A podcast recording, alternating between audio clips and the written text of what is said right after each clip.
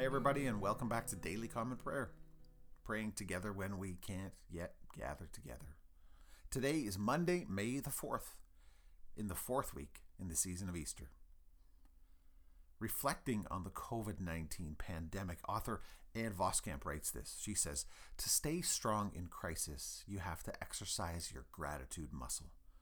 A memory muscle, she writes, means you've worked and practiced emotion so your body remembers what to do.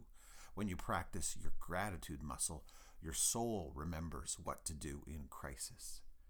And then she observes, when the world shuts down, that's exactly when our thanksgiving needs to rise up. When the world shuts down, our worlds can quickly grow small. But gratitude for the seemingly small is the seed that plants the giant miracle in the midst of it all.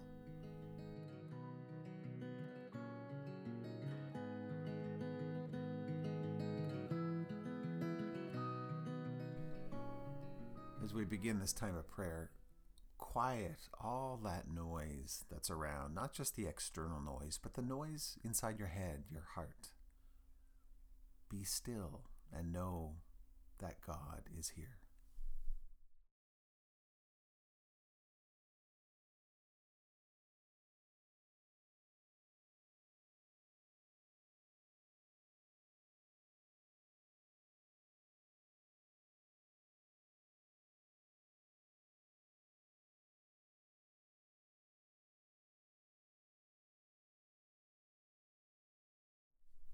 Lord Jesus, let my soul rise up to meet you as the new day rises to meet the sun.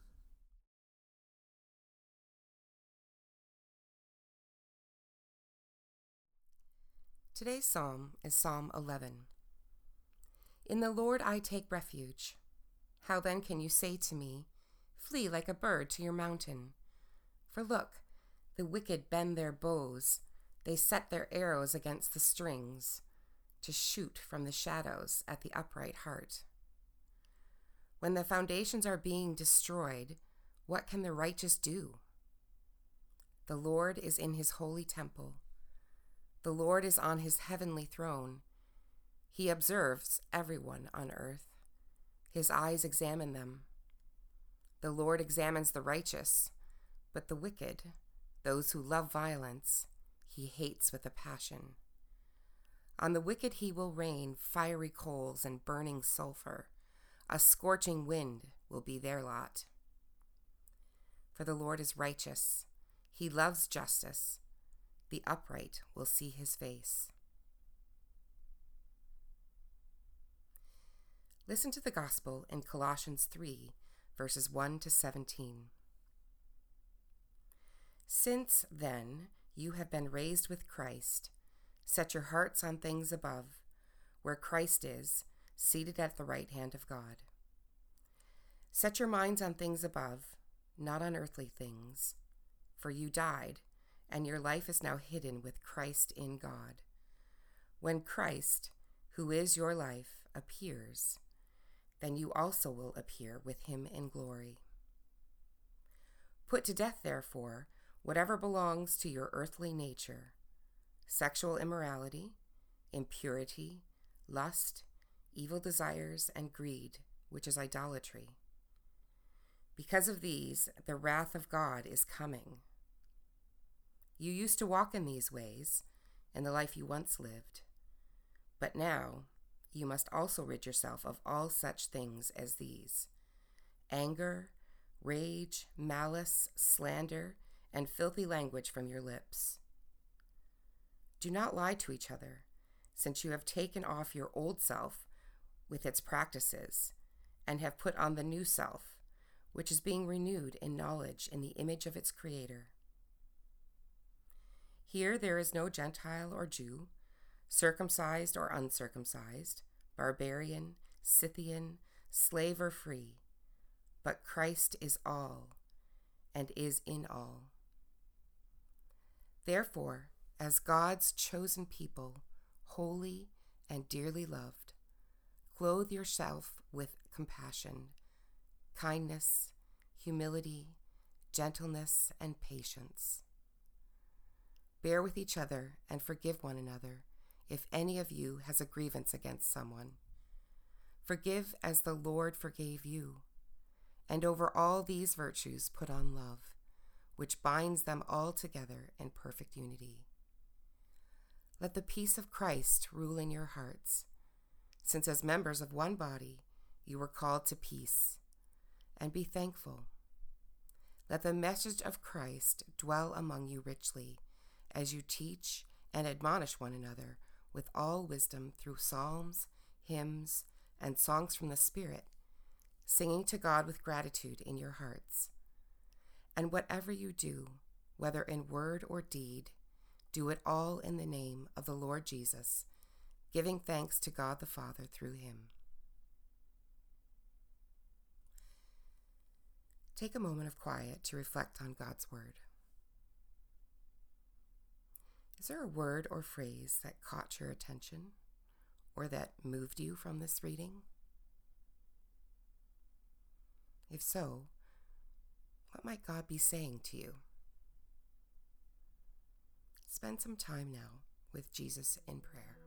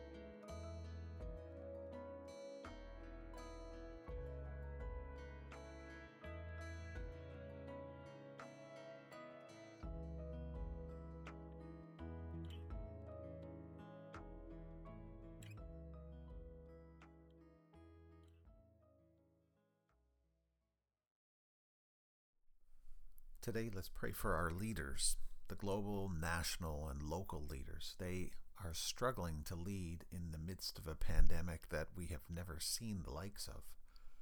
And now, as they consider loosening restrictions and exploring how regular social and economic life might resume, let's pray for God's wisdom to guide them, to bless them. Let's pray for cooperative relationships among different parties, and let's also pray for protection and for health as they guide the way.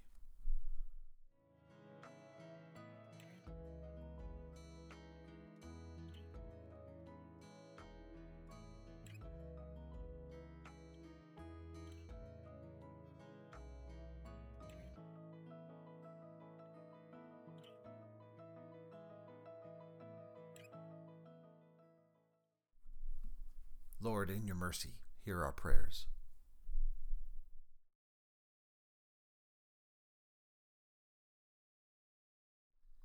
And let's pray together. Father, it is a wonder what you have made of me in Jesus Christ. It's the hope that I cling to today, the comfort that satisfies my heart, because I am dearly loved. I'm a child of yours. I'm not my own, but I belong to Jesus Christ body and soul, in life and in death.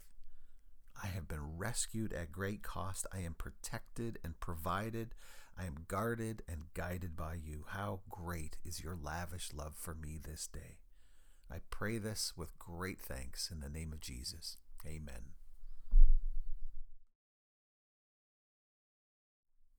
We go now into the day with the blessing of God. May the God of hope fill you with all joy and peace as you trust in him, so that you may overflow with hope by the power of the Holy Spirit.